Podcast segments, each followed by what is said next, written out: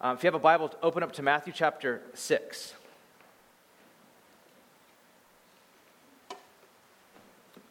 Matthew 6. Um, I've been gone for about a month now, and some other, several of the other uh, pastors and community group leaders have been teaching through the Lord's Prayer in Matthew chapter 6. So, what I want to do is I'm going to read the entire section from verses 5 through 14, and then uh, we're going to eventually get to verse, um, verse 14 or verse 13 where it talks about temptation. So, I will start in verse 5 and read through.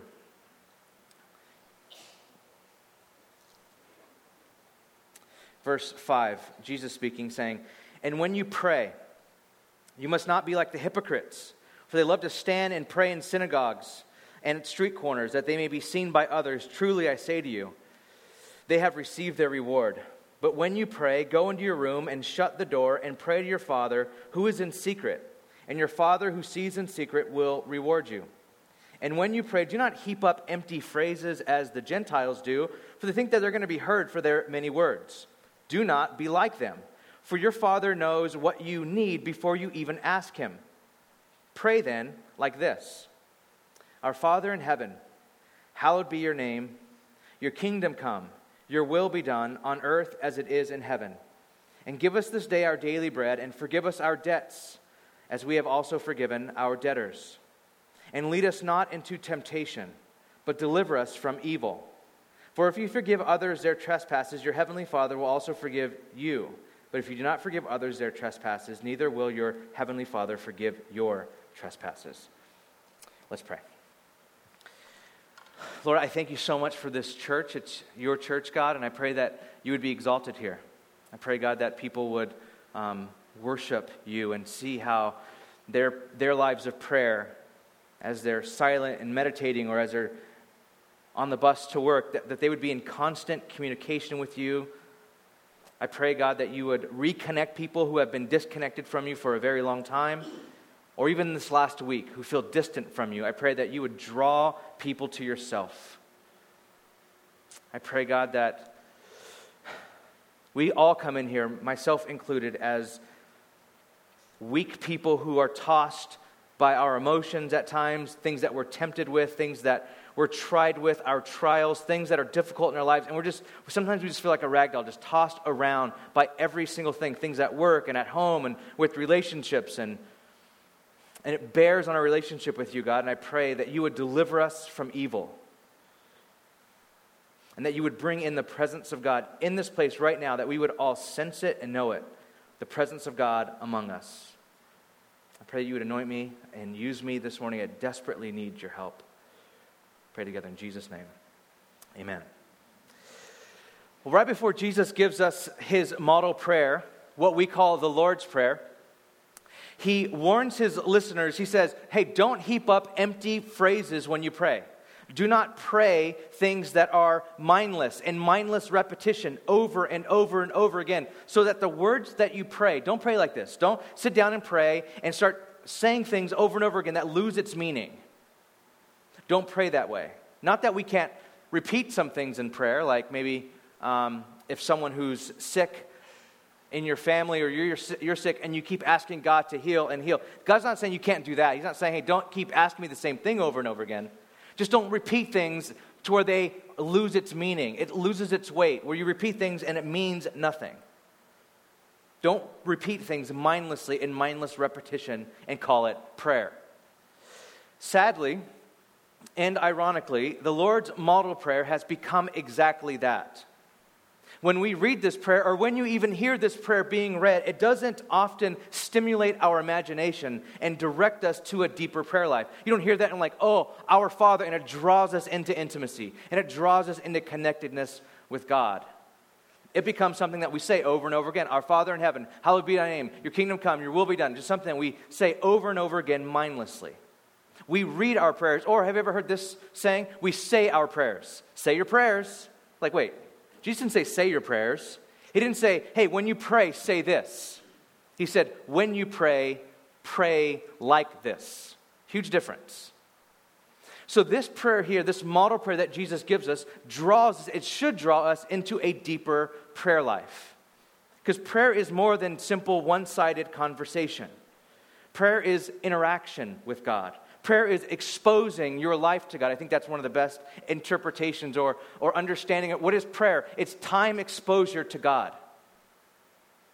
Imagine, you know, when you, um, I know maybe not here now, but maybe when the sun comes out, hopefully by next month, you will see the sun. And whenever the sun comes out in San Francisco, everyone heads to the parks. Hardly anyone heads to the beach, but whatever. To the parks, and you just soak in the sun. You like take it in right? And on my little break, I did a lot of that.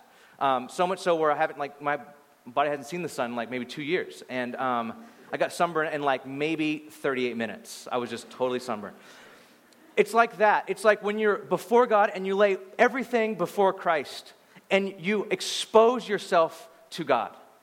You expose your fears and your anxieties and your hopes and your worries and your dreams and your future and your past and your failures and your temptations, all of it exposed to God. That's what prayer is. And at times it's stopping and listening. God, here's this thing with my career. Here's this thing with my relationship. Here's this thing with, I want to expose it to you. Would you speak to me? It's not saying something to God. I said in my prayers. It's exposure to God, it's interaction with God. God is living, He's alive, He speaks. And that's what prayer is it's connectiveness to God, all of your life waiting on God, listening to God. Well, how do we take the model prayer, what we see here, the Lord's model prayer, and do that with this? How do we take this, this prayer and then drop it into our souls, drop it into our hearts, and allow it to pull out fears and worries and hopes and anxiety, everything that lays deep within? It would look something like this briefly. It would look something like this Our Father in heaven. That's where it starts, right? Our Father in heaven. It, in what ways is God our Father? In what ways do we need Him to come through and show up for us as a loving Father? What ways do we need to be provided for? In what ways is our earthly Father really jacking up the way that we see our Heavenly Father? And expose that to God. This should lead us into prayer.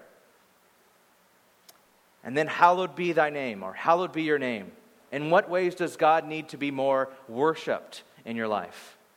More holy, more feared in a healthy way? In what ways do you need holy reverence in a certain area of your life? Yes, this area of my life over here, God, I don't really care about you, and I need, I need to. I need to see that you're present when I'm doing this activity or when I'm doing this thing or in this relationship or, in, or whatever the situation is. You're there. When I'm trying to viciously fight my way up in work, you see that. Hallowed be your name at my job. Hallowed be your name when I'm at home alone. Hallowed be your name when I'm on Muni. How do you do that all the time? Your kingdom come. This is a great one. Your kingdom come, your will be done. In what ways in your life, whatever that entails, does the upside down, subversive kingdom of God need to make its way into your life? Parenting, work, schooling, your relationships? What, in what way does the kingdom of God need to make its way in? In what way does the king God need to rule over an area of your life that you're the king of? I'm the king right here, but Jesus, you need to be king right here. You need to rule right here. I'm trying to rule this and I'm messing it up over and over and over again. And I'm tired and I'm worried and I'm filled with anxiety. Would you rule over this area? Your kingdom come in that area. And it might look like, because it's what the kingdom of God looks like, something more subversive, something more servant oriented. How do I serve in this area? How do I bring the love of God in this area? Give us this day our daily bread. This is so important. We are so, as Tarek talked about when he taught on this, so we don't really need that much. Our needs, because we have all our basic needs filled, our needs kind of now move over and shift over. Like, I don't just need clothes, I need these clothes. I don't just need food, I need this food. I just don't need this, I need. And so it shifts over. In what way do we need to depend on God and trust God for provision in our life? Things where anxiety has made its way in where we're clearly not supposed to be anxious. We might hit that next week. And then, as we talked about last week, forgive us our debts as we forgive our debtors. This is the confession portion of this prayer. This is where we sit before God and allow God to draw out through meditation, through waiting on the Lord, ways that we've sinned subtle ways, huge ways, and ask Christ to forgive us. And then we don't stop there. We're like, I'm so bad. I've sinned in this area. We have to replace that with what Christ has done and how Christ is so good. And then when that happens, then it leads us to wait, if I was that bad and Jesus was that good, why am I not forgiving my friend or my enemy? Or my frenemy, or whatever, you know? Why aren't I forgiving them? If Christ has been so good to me, and He's forgiven me, why haven't I forgiven them? Forgive us our debts, even as we forgive our debtors. And then, as we are going into today, lead us not into temptation. See, what this prayer should be is we should sit before this prayer and allow conversation to happen through meditating on this prayer. It would be a great discipline, I hope. I hope that you don't think because we live in a very consumeristic culture that you don't think hearing a sermon on prayer is the same as praying. Or reading a book on prayer is the same as praying. Or even worse, buying a book on prayer and not reading the book on prayer is the same as praying. That's what we do. We're like, I need to pray more. I'm going to buy a book on prayer. Are you going to read it? No. Are you going to pray? No. But I bought it.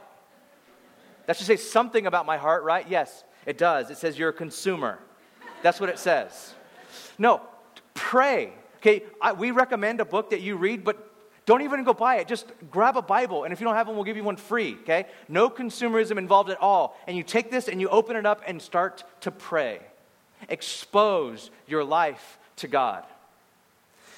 Sometimes when we begin to follow Jesus, or even, you might not even be able to articulate it that way. Maybe you're just like, I start going to church. That's what a lot of people say. Well, I just started going to church. Okay, you start going to church and you end up somewhere, you have no idea where you ended up. How did you get there?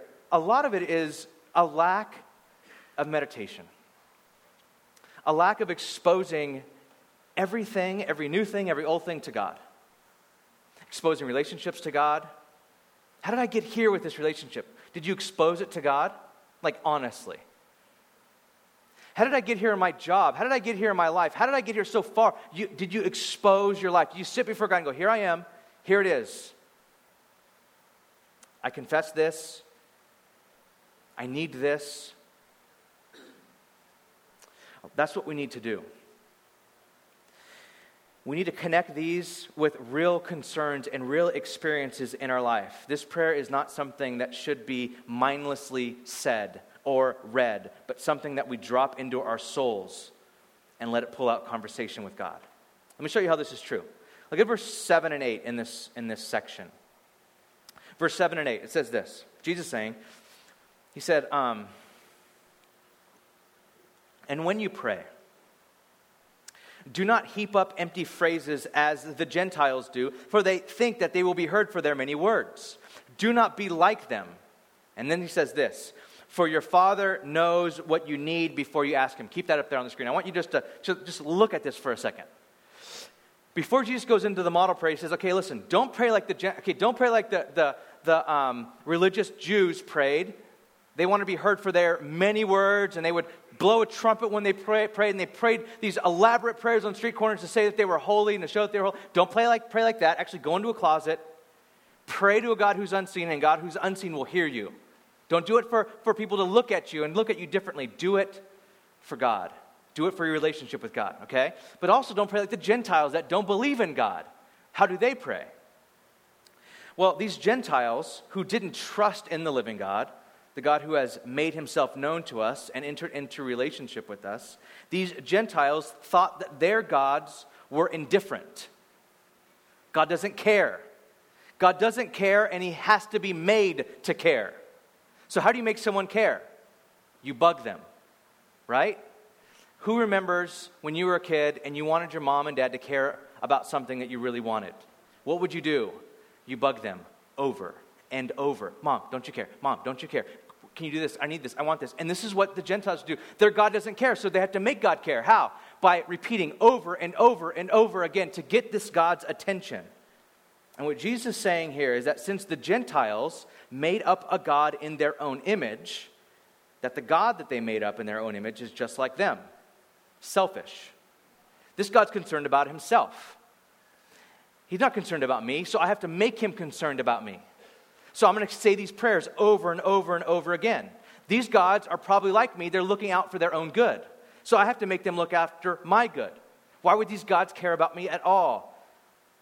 To this, why would they care about this small human and what I have to say? So they would have to flatter their gods and bribe their gods and make, put pressure on their gods in order for them to care. Um, this is exemplified really well in 1 Kings chapter 18, if you ever read the story of Elijah there.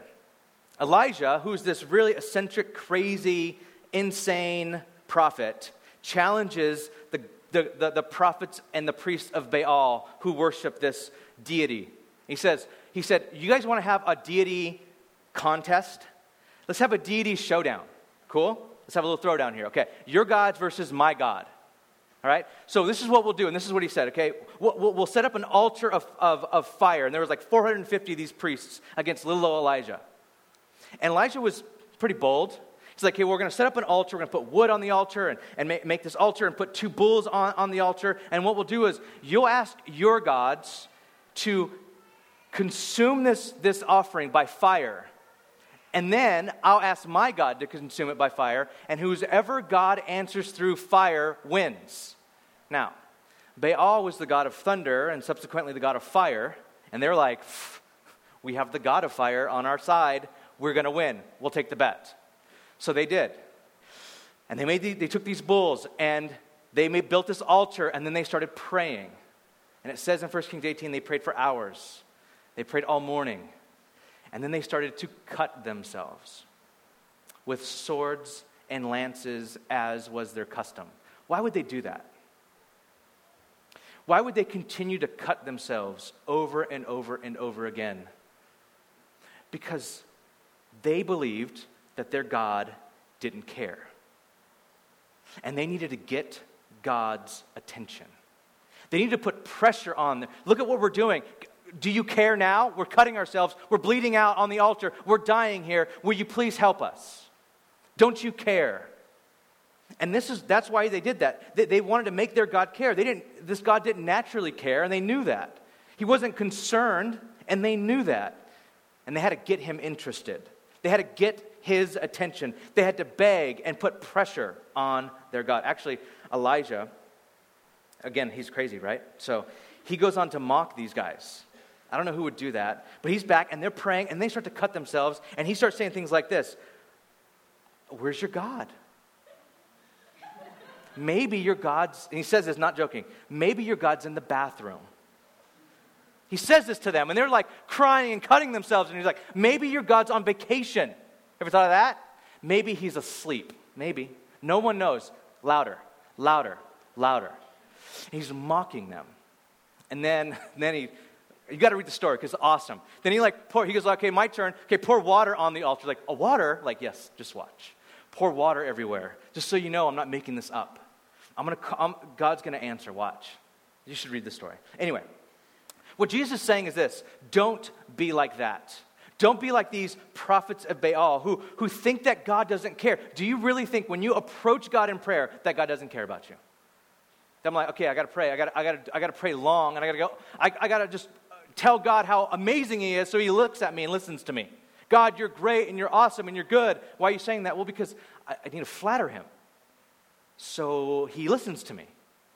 And God, I know you probably don't care about me, but could you please do this one little thing for me? Please. And this is how we approach God in prayer oftentimes. And Jesus says, don't be like that. Why? Because your Father knows what you need before you ask Him. This tells us something about God. The Gentile assumes that his God doesn't hear, doesn't know, doesn't care, and he has to be made to care. Your God knows your needs even before you're even aware of your own needs. You start praying for something, and God knows what you're going to need once you get that need fulfilled. He's going to know four needs in advance what you need. Like, God, I need this. He's like, yeah, but you also need this, this, and this. But you don't have any idea. But I do, because I care. oftentimes when you pray, you probably don't even know how to pray. Like, God, I need a job. I need to make around 100 grand, give or take a thousand. That's what I need, God. And God's like, I know, I think I know what you need. And sometimes what we need is the discipline, the, the, the, the stripping away of finding a job and not getting exactly what we want at the very beginning because God's building in us character. Sometimes we're not ready to handle that big job yet, it would kill us. Trust in the Lord. Trust in God. And this is what prayer does it allows us to go, God, you care, you know. Before I even know my own needs, you know them. We don't need to convince God. You don't need to convince God that you need a spouse. Okay, so when you pray for a spouse, you don't go, God, I really need a spouse. I mean, I really do. You might think I, I really do. You don't need to convince God that you need to settle down, which is a strange way of saying you want to be married, I think. It's like, I'm ready, I'm done having fun. I want to be boring and bored for the rest of my life. Will you marry me? I'm ready to settle down. It's just weird. You don't have to convince God that you're ready to settle down. You don't have to convince him of that. You don't have to convince him that you need a, a career. Like, God, I really need a career. He's like, You do? Prove it. Show me you need a career. God knows. He knows these things. When we approach God, He already knows what we need. Oftentimes, it's the, the problem lies in that we're asking the wrong questions. When I was praying about the biggest career decision of my life, well, up to that point, which I think it probably is the biggest career decision of my life, after a while praying and not hearing, I began to ask the wrong questions. My question pertained to being a pastor or the pastorate and where I would go. My wife and I would go to start a church, and I kept asking God, please tell me, God. Please tell me. And then you start telling God things that, you know, like, God, I know you know. I know you know. And I know you know that I know that you know. So tell me. I know that you know. Wait, don't act like you don't know, God. You know all things. Tell me. And I, and I started to, every single time, would consume me. And then what happened was, once I didn't get the answer, anxiety set in. When God doesn't answer on the, in the timetable that we set up, anxiety sets in every time. And you start to get worried. And it starts to consume your mind and your prayers. And it's all that I can think about. And then every single time I would approach God, my questions and prayer were totally wrong. I approached God as if He didn't know my needs. And then a subtle distrust came in. Can I even trust God to send me to the right, on the right career path? Can I even trust God to send me to the right city?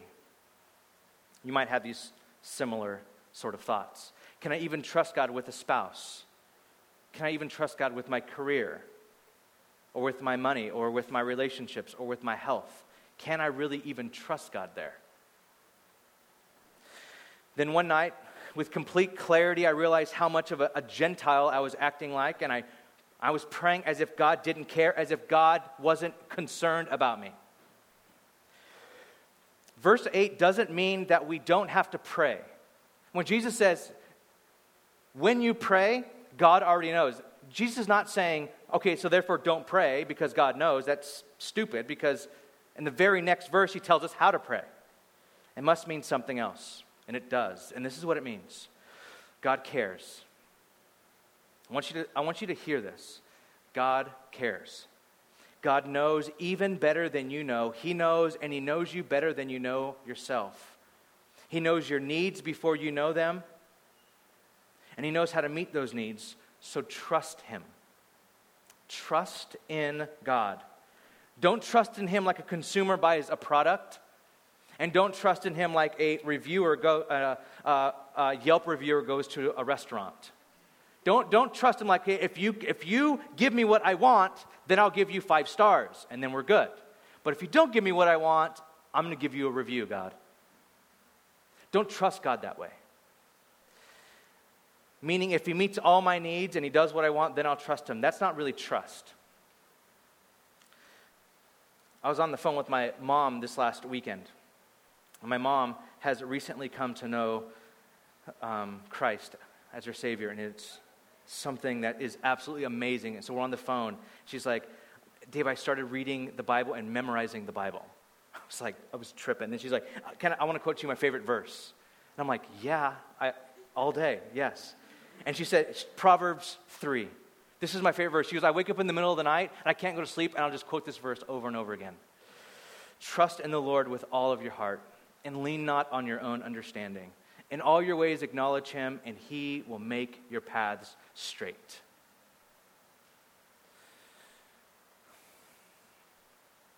Meditate on that. Trust in the Lord with all of your heart. I really think, especially in this sort of city that we live in, there's a lot of self sufficient people that think that they don't need authority in their life, that think that they know what's going on, what should happen in the way that church goes or the way that your career goes or your life goes. Don't lean on your own understanding, partly because you never see things clearly and you only can see things maybe you, you only have hindsight 2020 you don't see anything in the future god sees everything clearly and he sees eternity now, when I begin to talk about this, trusting in the Lord, I know what happens in our own heart and the fact that God knows us and He cares for us. Immediately, we begin to feel the temptation to believe and to do the opposite. Something rises up in our throats that goes, But can I really trust in God? And we get this temptation not to trust in God and to place our hope in other things. There's book Kingdom Ethics, which is a really a sizable book on the Sermon on the Mount, the ethics of the Sermon on the Mount, a great book. In it, the authors write this In view of the brokenness of the world, Satan continued, Satan's continued victories and life's many disappointments, the legitimacy of trust in God will always be an open question. Meanwhile, men and women will be tempted to place their trust in idols. Inherently vulnerable, we will scramble for objects of trust however ridiculous they are when viewed in the light of the cold of the day, multiple divinities, horoscopes, palm readings, 401ks, mutual funds, football teams, lovers, good luck charms, and superstitions of all types will bear witness to this desire for worthy objects of trust. You want something to trust in. And so you will trust in 401ks, you will trust in your daily horoscope, you will trust in your football team. You will trust in lovers and charms and whatever else. We just want anything to trust in. And the thing that keeps answering us back from God is trust in the Lord. Don't pray as if God doesn't care.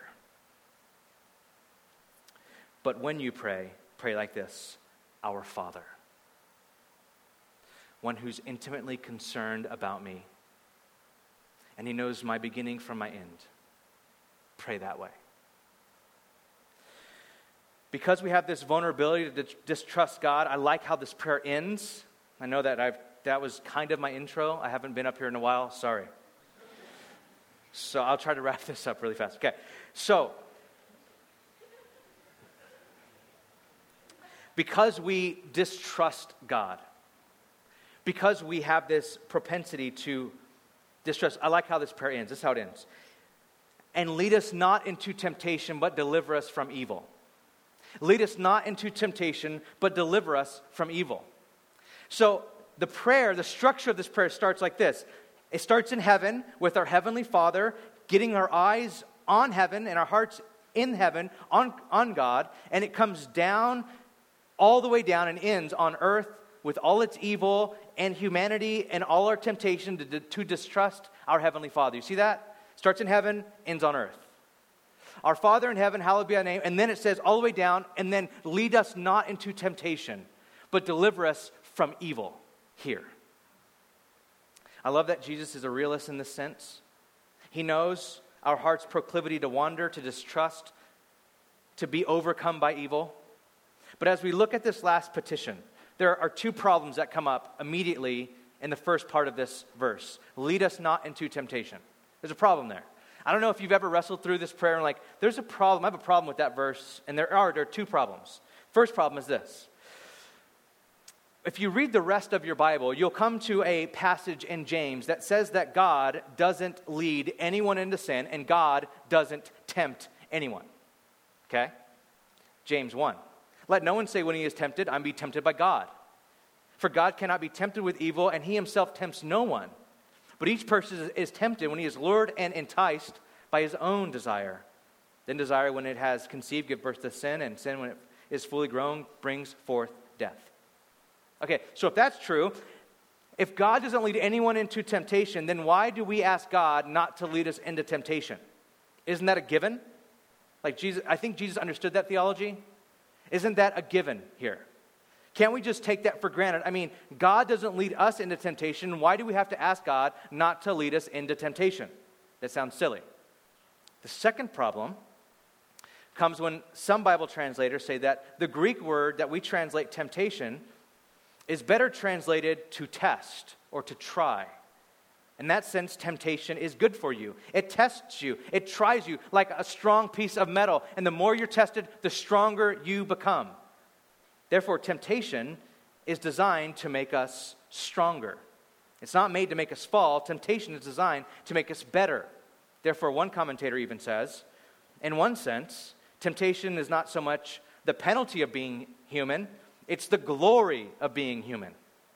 Glory in temptation. You get tempted, glory in it because it makes you stronger. So, temptation or testing, trials, whatever, are good for you. They make you more holy they develop character in you. Actually, James says this point blank. James 1 Count it all joy. Now, all of a sudden, we're counting it all joy. All of a sudden, now we went from don't take us there to actually take us there, and we're going to rejoice when you take us there. Count it all joy, my brothers, when you meet trials or temptations of various kinds. For you know that the testing of your faith produces steadfastness, and steadfastness, when it has its full effect, uh, let it have its full effect that you may be perfect and complete, lacking nothing. Okay.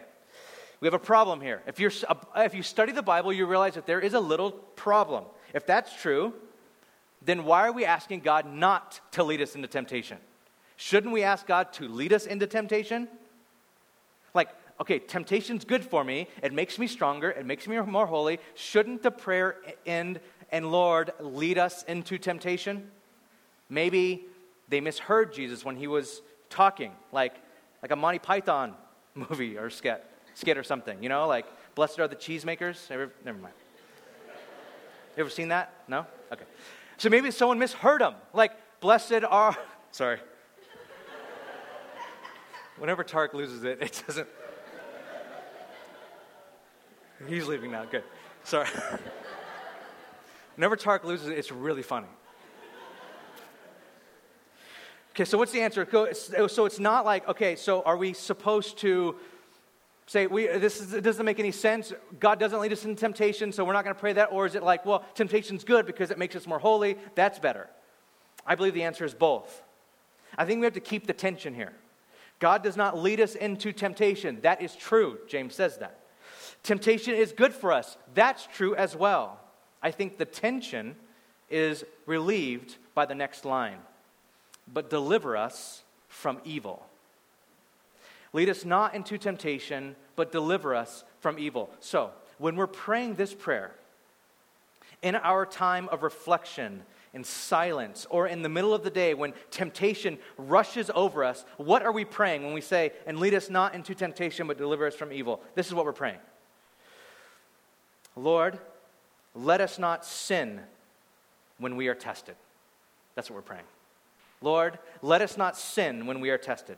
We are praying, do not allow us so to be led into temptation that it overwhelms us, but rescue us from the evil one. We are praying, Lord, lead us into right. If we're looking at it positively now, what we're saying is, um, one commentator says actually opposite. Jesus does that uh, um, hyperbole a lot, where he says the, the greater, argues the greater, but it, it actually means the exact opposite. Lead us not into temptation actually means lead us into righteousness. Like when Jesus says, I will not cast anyone out, that comes to me, meaning you'll never go anywhere because you'll be safe in his embrace. So lead us not into temptation means something like lead us into righteousness. And with every trial, every test, every temptation, lead us into triumphant victory. That's what this prayer means. See, last week we discussed a prayer of repentance. Lord, forgive us our debts as we have forgiven our debtors. That's repentance. That's looking back on our day or our week or our life and asking God, forgive us, Lord. Confessing our sins and reflecting on what Jesus has done for us. That's what that is. So if that prayer is a prayer of repentance, This prayer that we're talking about right now is a prayer of dependence. This is a prayer of dependence. Lead us not into temptation is a prayer of dependence. It is a prayer that says, I'm too weak and I'm too flawed and I'm too terribly tossed around by my own emotions and easily overcome by evil. And Lord, I need your help. That's what this prayer is saying. It's saying this whenever faced with temptation and whatever form your temptation takes, guys, everyone in here has a, a different set of temptations. Some, my temptations aren't yours, yours aren't mine. Don't feel guilty about having a certain temptation, like I'm more evil than anyone because I'm tempted with this. We're all tempted in various ways. But we all have the victory that's available to us in Christ. So all of us can say this at the point of temptation I'm too weak. I need your help. I want you to think about the thing that you're most tempted with in your life. It might be prestige and wanting to be known. It might be sexual temptation. It might be anxiety and quick distrust in God. It might be anger and bitterness, and you go there very, very fast. It might be, and this is huge, and I know that some of you guys might not recognize this, but this is big indifference. You're, t- you're like, you just don't care. Holocaust survivor, survivor um, Elie uh, Wiesel, Wiesel said this The opposite of love is not hate, but indifference. So, like, I, I don't hate God, but you're indifferent. You don't care. The way that you overcome the temptation to give in to these things as they rush upon you again and again and again is not to try to be stronger. See, that's where the fallacy comes in. I'm going to be strong here. I'm going to be strong and strong and strong, and I'm going to beat this back, and I know I'm going to win. In the sense that you try to bolster yourself and pep talk yourself into victory. And, and, and you know what? Victory doesn't necessarily even come with accountability either. Because you guys all know you lie to your accountability partners right? You know you, know you do. Like, I only tell them what I want them to know. Or once you finally let the cat out of the bag, you don't really care anymore. Like, that fear's gone. Like, they already know anyway. Whatever. Happens every single time. The way that we overcome temptation is to admit our weakness and turn to God. That's the way that we overcome temptation. Admit our weakness. Temptation is not overcome by being strong, but understanding our weakness. And not just by acknowledging our weakness, but trusting in the strength of Christ. C.S. Lewis said that we never find out the strength of the evil impulse inside us until we try to fight it. I love that. He goes, You don't really even know the strength of an army until you fight against it. You don't know the strength of an army by giving into it. You know the strength of the wind by laying down. You know the strength of a wind by trying to walk against it. And you never know the evil inside of you, uh, of yourself, and the, strength of the evil inside of you until you try to fight it. And then he says this, so wise. And Christ, because he was the only man who never yielded to temptation, is the only man who knows to the full what temptation means. Christ is the only one who can sympathize and empathize with every temptation you have. Don't be fooled. Every temptation you have. And He is able, because He has overcome every temptation and every form of evil, to lead you into triumphant victory. So, at moments of temptation, what are you supposed to do? When temptation rushes upon you, are you trying to be strong? Or are you admitting weakness and falling into the grace and the strength of Jesus? Charles Spurgeon said that temptation and evil and the evil one, which is Satan in Scripture, can actually serve you. He calls Satan the servant of the saints. I love this. He says, Spurgeon is brilliant. He goes like, actually, Satan is your adversary. Yeah, but he actually can be your servant. Like, well, how? Because imagine if a child is walking with their father and they're by a big dog. And every time the big dog starts to bark and growl, this little child runs into the arms of the father and next to the leg and grabs on the leg of dad. And every time they walk, this, this dog would bark and they would run. So every single time the dog barks, they run to God. Because if Satan, every single time he barks at you, every single time he tempts you, you're running to Christ five times a day, 50 times a day, 150 times a day, you're turning to Christ that much. Therefore, he is your servant, turning you to Jesus. It's when we say we're weak. I was just talking with someone this last week, some friends, and we were like, you know, we're all about two to three decisions away from ruining our lives. it was a great edifying conversation. We're like, yeah, that's awesome. Like, we're, it's all, all of us. We're like, oh, and someone actually said one. I'm like, yeah, thanks. That's great. Oh, you're probably right. But like, we're all just a couple decisions away from ruining our lives. And it's realizing that we're that weak that we need Christ. That's how weak I am. I'm like, I'm two decisions away from absolutely ruining my life. I need Jesus. This is a prayer of dependence. This is a prayer of, I'm, I'm so tempted, I don't have the strength to do it, I need your strength. I'm falling into the arms and the grace and the strength of Christ. The book that we recommend that you read, that many bought, but probably few have read, says this The gospel, God's free gift of grace in Jesus, only works when we realize we don't have it all together. The same is true of prayer. The very thing we are allergic to, our helplessness, is what makes prayer work. It works because we are helpless.